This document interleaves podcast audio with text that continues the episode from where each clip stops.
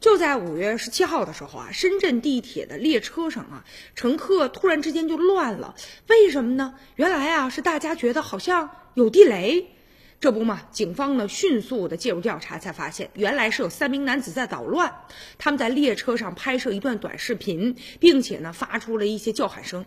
其中呢一名男子高喊“趴下，有地雷”，引发了大家的恐慌了。事发之后，民警将这几个男的给抓获了，发现他们仨各有分工，有负责拍摄的，有负责喊话的，还有负责假装摔倒的。啊，这仨男的呢说主要是为了吸引粉丝的关注。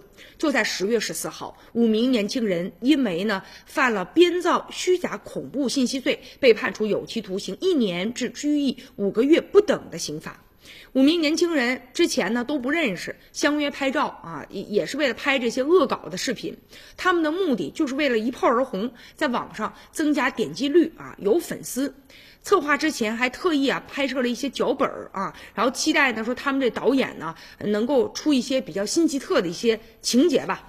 这几个人现在终于是随了心愿了啊，出名了吗？不过其他人可是啊受苦了。你比如说车厢的这个视频呢，就显示啊，周围的乘客受到惊吓，纷纷呢就向这个车厢两端跑去。有一个女乘客在四散的人群当中摔倒了，膝盖、面部都受伤了。